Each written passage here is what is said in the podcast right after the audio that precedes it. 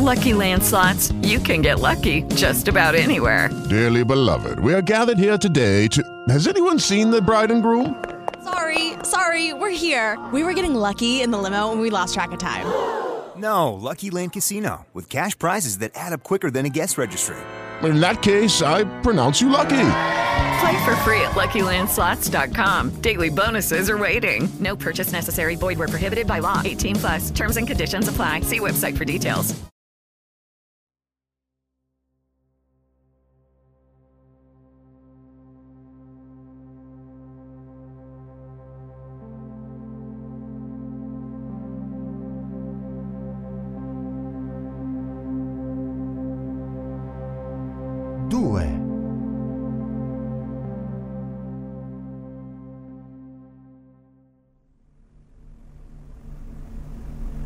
Fedele al proprio temperamento, Conway aspettò che i compagni si svegliassero da sé e rispose con poche parole alle loro esclamazioni di meraviglia. Ma quando più tardi Barnard gli rivolse una domanda precisa, allora si espresse con la pronta scioltezza di un professore universitario che chiarisca un problema. Secondo il suo parere, erano ancora in India. Avevano volato parecchie ore verso oriente, troppo in alto per veder qualcosa, ma probabilmente la rotta aveva seguito la valle di qualche fiume, in direzione approssimativa da est a ovest. Preferirei non dovermi affidare alla sola memoria, ma ho l'impressione che possa trattarsi dell'alta valle dell'Indo, il che significherebbe essere giunti in una delle più spettacolose regioni del mondo, come può constatare.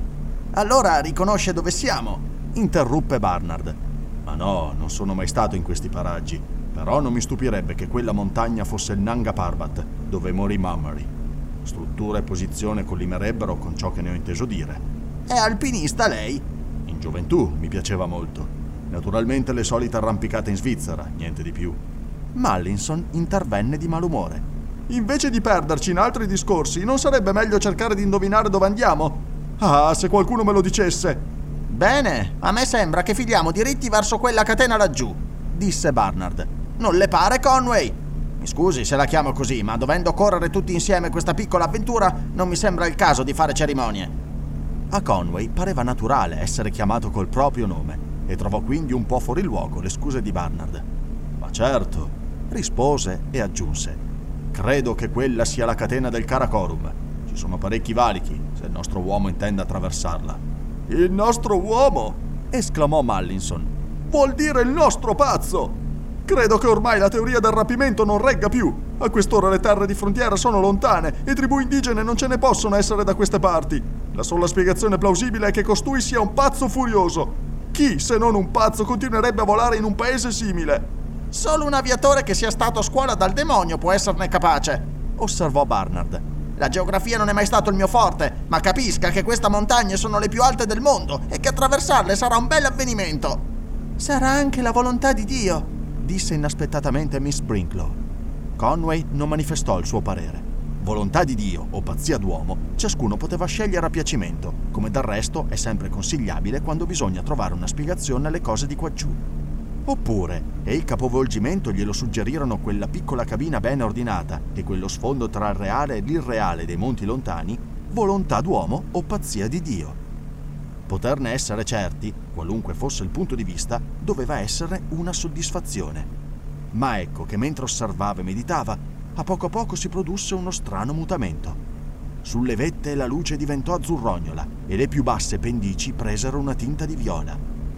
Quel senso di tranquilla superiorità che Conway s'era abituato a sentir riaffiorare in sé prontamente in qualunque evenienza, fu scosso ora da qualcosa di più profondo. Non si trattava di agitazione e tantomeno di paura. Era uno stato di acuta sospensione e di attesa. Disse: ha proprio ragione, Barnard. Questa faccenda si fa d'ora in ora più interessante. Interessante o no? Replicò Mallinson. Non mi par proprio il caso di tesserne un elogio. Abbiamo chiesto noi di essere condotti qui e Dio solo sa che ci aspetta quando ci fermeremo. Per me, poi, il fatto che costui sia un aviatore abilissimo non diminuisce la sua colpa verso di noi. È tanto abile quanto pazzo. Ci fu un pilota, ma hanno detto che impazzì a mezz'aria.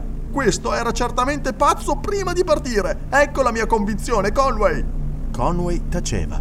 Urlare di continuo sopra il rombo del motore era una fatica, e e dopotutto a che pro arzigogolare sulle probabilità, ma quando Mallinson insistette fu costretto a dire la sua opinione. Una pazzia ben architettata, semmai. Basta pensare che questo era l'unico apparecchio capace di salire a un'altezza simile.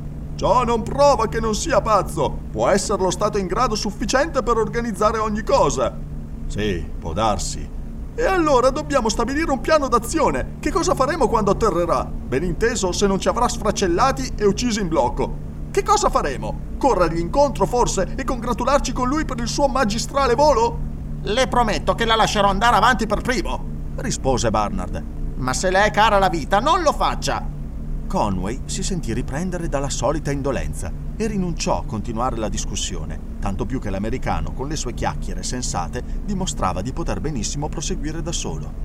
In fondo Conway pensava che la compagnia avrebbe potuto anche essere peggiore. Soltanto uno, Mallinson, aveva tendenza a brontolare, ma si poteva in parte attribuirlo all'altezza. L'aria rarefatta produce sulle persone effetti diversi. Per esempio, a Conway dava contemporaneamente una sensazione di lucidità mentale e di apatia fisica, niente affatto sgradevole. Respirava quell'aria purissima con vera gioia. La situazione, vista nel suo complesso, era indubbiamente spaventosa, ma intanto perché crucciarsi minuto per minuto di cose che si svolgevano con tanta regolarità e in modo così interessante?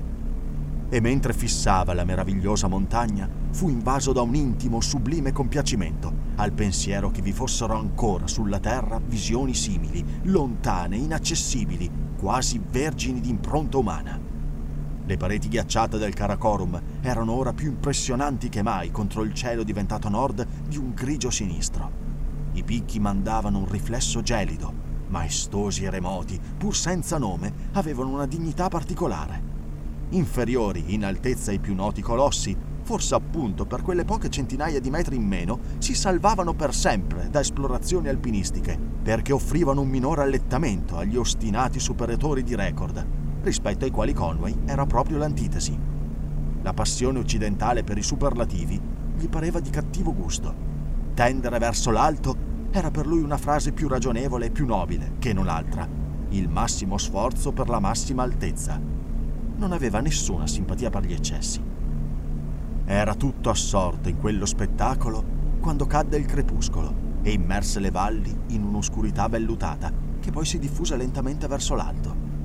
L'intera catena, ora molto più vicina, impallidì in uno splendore nuovo. Sorse la luna piena toccando uno dopo l'altro tutti i picchi come un accenditore celeste, finché il vasto orizzonte rifulse candido contro il cielo nero-azzurro. L'aria si faceva fredda e il vento sbalzava qua e là l'aereo in modo piacevole. Questi nuovi inconvenienti demoralizzarono i passeggeri. Una continuazione del volo dopo il tramonto non era stata prevista e adesso l'ultima loro speranza era nel consumo totale del carburante, eventualità che non poteva tardare a verificarsi. Mallinson cominciò a discuterci su e Conway, un po' riluttante, perché davvero non poteva saperlo, stimò. Judy was boring. Hello. Then Judy discovered Chumbacasino.com. It's my little escape. Now Judy's the life of the party. Oh, baby, mama's bringing home the bacon. Whoa, take it easy, Judy. The Chumba life is for everybody. So go to ChumbaCasino.com and play over 100 casino-style games. Join today and play for free for your chance to redeem some serious prizes. Ch-ch-chumba. ChumbaCasino.com.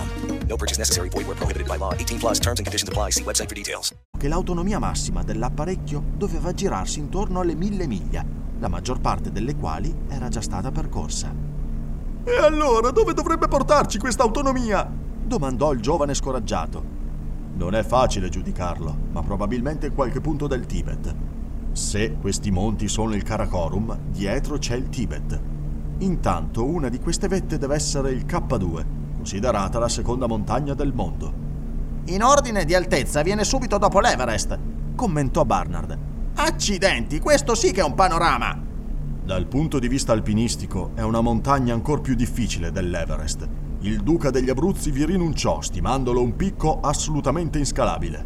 Averne voglia! Brontolò Mallinson a denti stretti. Invece Barnard rise.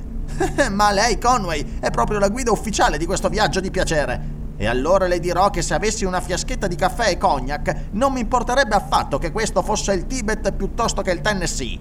Ma che cosa faremo, domando io? Ribatté Mallinson. Perché siamo qui? Io non capisco come lei abbia voglia di scherzare. Costui deve essere matto, non c'è altra spiegazione, non è vero, Conway? Conway scosse il capo. Miss Brinklow si girò indietro come se fosse nell'intervallo di uno spettacolo. Siccome non avete chiesto il mio parere, forse non dovrei parlare, cominciò modestamente. Ma vorrei dirvi che sono d'accordo con Mr. Mallinson. Credo che il povero uomo non abbia la testa interamente a posto. Il pilota, si capisce, perché se non fosse pazzo non avrebbe proprio nessuna scusa. E aggiunse confidenzialmente, urlando sul fragore: figuratevi che questo è il mio primo viaggio aereo, proprio il primo. Una mia amica aveva fatto di tutto per indurmi a volare con lei da Londra a Parigi, ma non mi ero mai lasciata persuadere. E intanto ora sta volando dall'India al Tibet, disse Bernard. Cose che capitano ai mortali. Lei continuò: ho conosciuto una volta un missionario che era stato nel Tibet. Diceva che i tibetani sono gente stranissima. Credono che noi discendiamo dalle scimmie. Così progrediti sono? Oh no, non intendevo secondo le teorie moderne. Hanno questa credenza da centinaia di anni. È una delle loro tante superstizioni. Naturalmente io sono contrarissima e considero Darwin assai peggiore dei tibetani. Io mi baso sulla Bibbia. Siete fondamentalista, suppongo. Non parve che Miss Brinklow capisse quella parola. Ho fatto parte dell'LMS, urlò, ma non ci troviamo d'accordo quanto al battesimo degli infanti. Anche dopo essersi ricordato che le iniziali erano quelle della London Missionary Society, Conway continuò a pensare che l'osservazione era abbastanza comica. E mentre immaginava già tutti gli inconvenienti ad intavolare una discussione teologica alla stazione di Houston, cominciò a trovare Miss Brinklow piuttosto interessante. Si chiese se fosse il caso di offrirle qualcuno dei suoi indumenti contro il freddo notturno, ma poi si persuase che probabilmente era più robusta di lui. E allora si ricantucciò, chiuse gli occhi e si addormentò subito pacificamente. E il volo continuò. Furono svegliati all'improvviso da uno scossone dell'apparecchio. Conway batté il capo contro il finestrino, rimanendo per un attimo intontito. Un altro scossone in senso inverso lo scaraventò fra le due file dei sedili. Il freddo era adesso più intenso. La prima cosa che Conway fece automaticamente fu di guardare il suo orologio da polso. Era l'1:30. Aveva dunque dormito un poco. Sentiva ora negli orecchi uno strano frusciar d'ali. Sulle prime lo credette un ronzio immaginario, ma poi s'accorse che il motore era spento e che l'aereo si trovava in mezzo alla burrasca. Guardò dal finestrino e vide la terra, lì sotto, vicinissima, che fuggiva via indistinta e grigiastra. «Sta per atterrare!» urlò Mallinson, e Barnard, sbalzato anche lui dal suo sedile, aggiunse freddamente: «Se avrà fortuna!» Miss Brinklow, che fra tutti sembrava la meno turbata dall'incidente, si aggiustava il cappello con la stessa calma, come se l'avessero avvertita che si era in vista del porto di Dover. E poco dopo l'aereo atterrò, ma questa volta malamente. «Che cosa succede, Dio mio?» gemette Mallinson, tenendosi stretto al suo sedile durante i 10 secondi di rullio e di urtoni. Si sentiva qualcosa tendersi e schioccare. Uno dei pneumatici scoppiò. «Questa è la fine!» aggiunse con un pessimismo angoscioso. «Abbiamo la coda spezzata! Dovremo starcene dove siamo ormai!» Conway, che nei momenti difficili non parlava mai, allungò le gambe intorpidite e si toccò la testa laddove aveva preso la botta contro il finestrino. Roba da poco, una contusione. Era suo dovere far qualcosa per aiutare i compagni, ma quando l'aereo fu fermo, l'ultimo dei 4 ad alzarsi fu proprio lui. «Attenti!» disse mentre Mallinson spalancava la porta della cabina e si preparava a saltare a terra. «Non occorre più stare attenti!» risuonò stranamente nel gran silenzio la voce del giovane. «Sembra la fine del mondo! Non c'è anima viva intorno!» Un minuto dopo, intirizziti e tremanti, constatarono che era proprio così. Nessun suono all'infuori dell'urlo del vento e dei loro passi incerti. La terra e l'aria parevano impregnate di qualcosa di selvaggio. La luna si era nascosta dietro le nuvole e le rare stelle illuminavano un immenso vuoto battuto dal vento. Si poteva credere d'essere scesi su di un altipiano altissimo, le cui montagne avessero già per sostegno altre ed altre montagne. Se ne vedeva una catena luccicare all'orizzonte come una fila di denti canini. Febbrilmente Mallinson si avviò verso la carlinga. «Certo, a terra non mi fa paura costui, chiunque sia!» gridò. «Adesso regoleremo i conti, io e lui!» Gli altri guardavano, ipnotizzati da tanta energia, ma anche un po' in apprensione. Conway gli saltò dietro, troppo tardi per impedirgli di investigare. Se non che, dopo alcuni secondi, il giovane tornò sui suoi passi, afferrò il braccio di Conway e gli mormorò rauco. «Sa, Conway, è strano. Credo che stia male o sia morto. Non risponde. Venga su a vedere. In ogni modo gli ho tolto la rivoltella.» «La dia a me, è meglio», disse Conway, e benché ancora intontito per il colpo ricevuto alla testa, si preparò ad agire. Fra tutte le situazioni difficili, di tempo e di luogo in cui si era trovato, nessuna gli era mai apparsa così complicata e problematica come questa. Si drizzò sulla punta dei piedi fino a poter vedere, più o meno nella carlinga chiusa. C'era un forte odore di benzina. Non si arrischiò quindi ad accendere uno zolfanello. Poté appena distinguere il pilota, rannicchiato in avanti con la testa abbandonata sui comandi.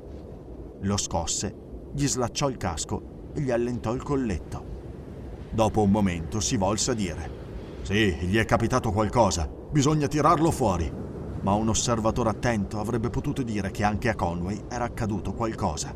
La sua voce era più forte, più decisa. Non pareva più ondeggiare sull'orlo di qualche dubbio profondo. Il luogo, il tempo, il freddo, la sua stessa stanchezza ora contavano meno.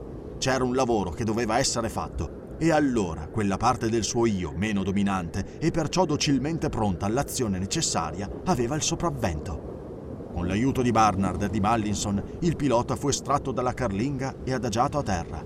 Era svenuto, non morto.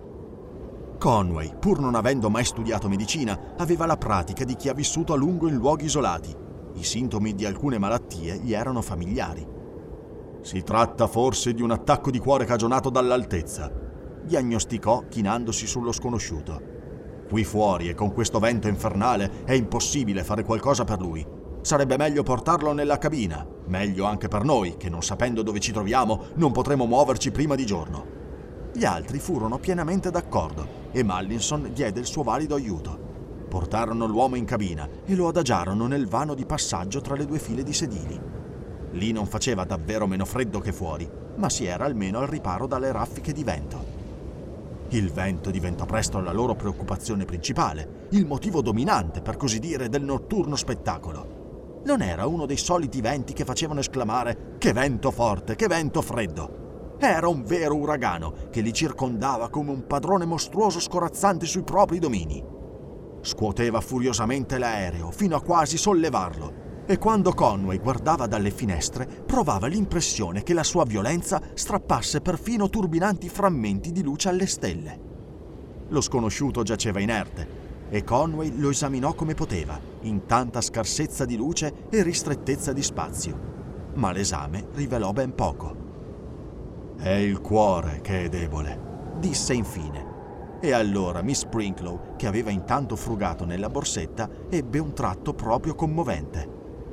«Forse questo potrebbe giovare a quel poveretto», disse con slancio. «Io non ne assaggio mai neppure una goccia, ma lo porto sempre con me in caso di incidenti. E qui si tratta proprio di un incidente, vero?» «Direi», rispose asciutto Conway.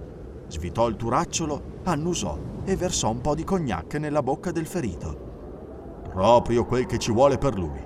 Grazie».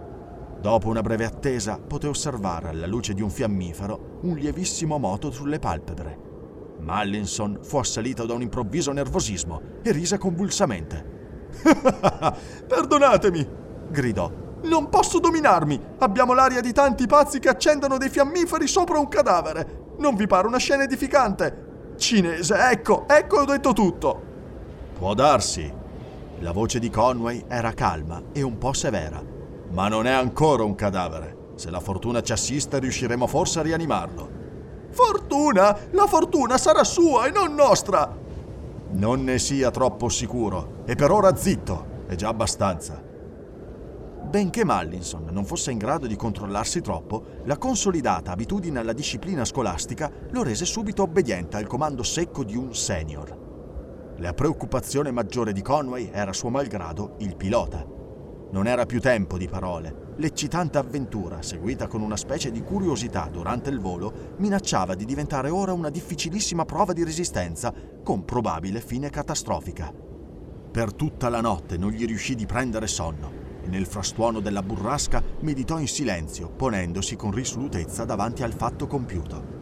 Era convinto che avessero superato di molto la catena occidentale dell'Himalaya, verso le meno note altitudini del Kuen Lun. Stando così le cose, si trovavano nella parte più alta e meno ospitale della superficie terrestre, l'altipiano del Tibet, una regione vasta, disabitata e in gran parte inesplorata, sempre battuta dal vento. L'isola più sperduta e più deserta sarebbe stata preferibile a quelle terre abbandonate. A un tratto, come se la natura, vedendo Conway perplesso, volesse rispondergli e turbarlo maggiormente, avvenne tutto intorno un mutamento impressionante. La luna, che egli aveva creduto nascosta dalle nuvole, sfiorò l'orlo di un'ombra montagnosa e, pur non mostrandosi direttamente, rivelò l'oscurità che aveva di fronte. Conway riuscì a scorgere i margini di una lunga vallata, fiancheggiata da cupi colli tondeggianti, non molto alti, di un nero inchiostro contro gli squarci azzurri del cielo e le frequenti scariche elettriche. Ma i suoi occhi furono attratti irresistibilmente dallo sfondo della valle, perché lì, sorgendo dal vuoto, magnifica nel pieno lume di luna, appariva la più meravigliosa montagna del mondo. Semplice di linea, come se l'avesse disegnata un bimbo, era per forma un cono di neve quasi perfetto, non però classificabile quanto dimensioni, altezza e distanza.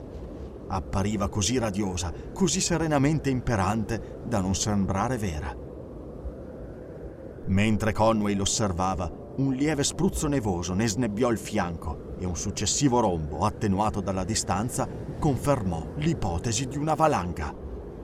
Fu tentato di svegliare gli altri per farli partecipi dello spettacolo, ma rifletté che quella vista non sarebbe stata sufficiente per dar tranquillità a persone di buon senso. Anzi, quell'immenso splendore inviolato avrebbe forse accresciuto il senso di isolamento e di pericolo. Il nucleo umano più prossimo era forse distante centinaia di miglia. Essi non avevano viveri, potevano contare su un'unica rivoltella e se anche uno di loro avesse saputo guidare, l'aereo era danneggiato e quasi al termine del carburante. Non avevano abiti adatti contro quel freddo e quel vento tremendo. Il soprabito di Conway e il cappotto automobilistico di Mallinson erano... Judy was boring. Hello. Then Judy discovered Chumbacasino.com. It's my little escape. Now Judy's the life of the party. Oh, baby, mama's bringing home the bacon. Whoa, take it easy, Judy. The Chumba life is for everybody. So go to ChumbaCasino.com and play over 100 casino-style games. Join today and play for free for your chance to redeem some serious prizes. Ch-ch-chumba. ChumbaCasino.com. No purchase necessary. Void where prohibited by law. 18+ terms and conditions apply. See website for details. Sono assolutamente insufficienti. E anche Miss Brinklow, ricoperta e imbottita come per una spedizione polare, che impressione ridicola gli aveva fatto a prima vista, doveva sentirsi a disagio. Inoltre, eccetto lui, erano tutti più o meno disturbati dall'altitudine. Barnard stesso era diventato melanconico. Mallinson brontolava fra sé e si capiva già che cosa sarebbe accaduto al perdurare di quelle condizioni. Di fronte a questa prospettiva così poco incoraggiante, Conway non poteva trattenersi dal rivolgere a Miss Brinklow uno sguardo d'ammirazione. Rifletté che probabilmente non era una persona normale. Infatti non si poteva considerare tale una donna che insegnava a cantare inni sacri agli afghani. Ma le era molto grato per il fatto che ad ogni nuova calamità ella riuscisse comunque a mantenersi normalmente anormale. «Spero che non si senta troppo male», le disse con simpatia appena incontrò il suo sguardo. «Durante la guerra mondiale i soldati soffrirono ben più di così», rispose. Il paragone non convinse troppo Conway. Per altri era giustissimo, ma in realtà lui non aveva mai passato in trincea una notte così spiacevole. Concentrò allora la sua attenzione sul pilota, che ora respirava irregolarmente e tentava qualche movimento. Mallinson aveva forse ragione di crederlo cinese. Per quanto fosse riuscito a farsi passare per autentico tenente dell'aviazione inglese, i suoi zigomi e il naso erano tipicamente mongolici. Mallinson l'aveva trovato brutto. ma a Conway, che aveva vissuto in Cina, parve passabile, benché ora, sotto la luce dei fiammiferi accesi, la sua pelle giallastra e la bocca spalancata fossero tutt'altro che da ammirare. La notte proseguì come se ogni minuto fosse qualcosa di materiale e pesante da spinger via a forza per far posto ai successivi. Il chiarore lunare impallidì e con esso la lontananza spettrale della montagna. Da allora fino all'alba si aggravarono i tre problemi del buio, del freddo e del vento. Ma ai primi albori, quasi per un segnale convenuto, il vento cadde e lasciò la natura in una quiete pietosa. Incorniciata nel pallido triangolo di fronte, la montagna riapparve, prima grigia, poi argentea e finalmente rosea ai primi raggi di sole sulla vetta. Nella luce crescente la valle ritrovava la sua forma, rivelando un fondo roccioso e ghiaioso che prendeva rilievo poco a poco. Non era una natura amica. Conway, osservandola, ne riceveva un'impressione di bellezza, non però di fascino romantico, ma di pura intellettualità, netta come l'acciaio. La bianca piramide erta e distante costringeva la mente a un consenso matematico e spassionato come dinanzi a un teorema di Euclide. E l'incanto fu rotto poco dopo, quando il sole sorse nel cielo azzurro e Conway si sentì nuovamente un po' meno a suo agio. Gli altri si svegliarono quando già la temperatura era diventata più tiepida, ed egli suggerì di portare all'aperto il pilota nella speranza che l'aria e il sole lo aiutassero a rinvenire. Così fu fatto e venne iniziata un'altra veglia, però più piacevole della prima. A un tratto l'uomo aprì gli occhi e cominciò a parlare convulsamente. I quattro si chinarono su di lui attentamente, ma soltanto Conway parve comprendere quei suoni strani, perché di quando in quando rispondeva.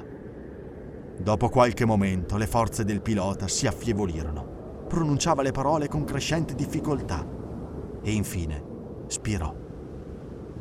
Potevano essere le 10 del mattino. Conway si voltò verso i compagni. «Mi spiace dovervi dire che ha parlato ben poco, si intende, rispetto a quanto avremmo desiderato sapere. Siamo nel Tibet, il che era già ovvio. Non mi ha spiegato bene perché ci ha portato qui, ma certamente conosceva la località. Parlava un cinese che ho capito poco, ma credo che nominasse un convento di lama qui vicino, lungo la valle, mi pare, dove potremmo trovare cibo e rifugio. Lo ha chiamato Shangri-La. In tibetano, La significa passo di montagna. Insisteva perché vi andassimo. Non mi pare una buona ragione per farlo, disse Mallinson. Probabilmente non era più in sé, non crede? Ne so quanto lei, caro Mallinson. Ma se non andiamo là, dove mai andremo? Dove vuole, per me è lo stesso. Sono sicuro però che se Shangri-La si trova da quella parte, deve essere ben lontano da ogni consorzio civile. Diavolo, non le viene proprio in mente nulla, amico, da tentare per farci tornare indietro. Conway, paziente, replicò. Credo che lei non comprenda bene la nostra posizione, Mallinson. Ci troviamo in una parte del mondo di cui si sa ben poco, all'infuori che è difficile e pericolosa, anche per una spedizione ben equipaggiata. Considerando che un paesaggio simile a questo si estende probabilmente intorno a noi per centinaia di miglia, l'idea di tornare a piedi a Peshawar non mi sembra molto incoraggiante. Temo che forse io non ci riuscirei, disse seria Miss Brinklow. Barnard assentì con un cenno del capo. Se questo monastero è qui alla prossima svolta, potremo dirci fortunati. In fondo sì, rispose Conway. Dopotutto non abbiamo viveri e, come vedete anche voi, questo paese non potrebbe facilmente fornircene. Tra poche ore saremo tutti affamati e se la notte prossima ci trovasse ancora qui dovremmo riaffrontare il freddo e il vento. Non è una prospettiva allettante. L'unica nostra possibilità, mi sembra, è di trovare altri esseri umani. Dove dovremmo cercarli, se non là dove ci è detto che ne esistono? E se fosse una trappola? Chiese Mallinson, ma Barnard aggiunse. Una bella trappola ben calda, con un pezzo di formaggio, sarebbe l'ideale in terra per me. Tutti risero, meno Mallinson, che pareva assente e nervoso. Alla fine Conway continuò. Dunque, mi pare che più o meno siamo d'accordo. Guardate, lungo la valle si distingue abbastanza bene una strada. Non sembra molto ripida, ma ci obbligherà a salire lentamente. Tanto qui non si può far nulla. Non si potrebbe neppure seppellire questo disgraziato senza dinamite. Inoltre i monaci potrebbero forse darci dei portatori per il ritorno. Ne avremo bisogno. Propongo di partire subito, così se durante il pomeriggio non avremo individuato il luogo preciso, ci resterà il tempo per tornare giù a passare nella cabina un'altra notte. E se riusciremo a individuarlo? Brontolò Mallinson, sempre intransigente. Che garanzia abbiamo di non essere assassinati? Nessuna, ma penso che il rischio sia minore e forse anche preferibile a quello di morire di fame e di freddo. E pensando che una logica così gelida non fosse adatta al caso, aggiunse subito: del resto c'è ancora meno probabilità di essere assassinati in un monastero buddista che in una cattedrale inglese. Conosco il vescovo di Canterbury, approvò in pieno e con enfasi Miss Bringlow, capovolgendo però il suo punto di vista. Mallinson alzò le spalle e rispose di malumore: bene, bene, incamminiamoci verso Shangri-La. Sia quel che sia, proviamo ugualmente. Auguriamoci almeno di non dover salire mezza montagna. Questa osservazione fece volgere i loro sguardi sulla scintillante piramide a cui conduceva la valle. Nella piena luce del giorno, essa apparve snella e magnifica, ma subito la loro ammirazione si mutò in fissità, perché lontano lontano, giù per la discesa, scorsero un gruppo di persone che si avvicinava. «La provvidenza!» disse sottovoce Miss Brinklow.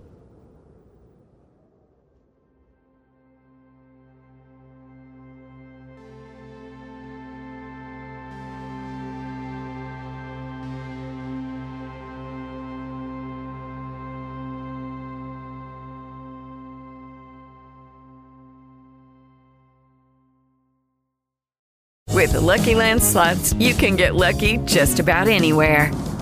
This is your captain speaking. We've got clear runway and the weather's fine, but we're just going to circle up here a while and get lucky.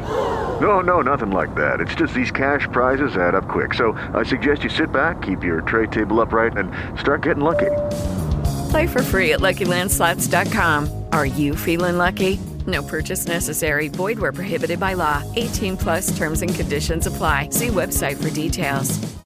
Grand Canyon University, an affordable private Christian university, is one of the largest and fastest growing universities in the country, offering more than 270 programs online. In addition to federal grants and aid, GCU's online students received nearly $130 million in institutional scholarships in 2022.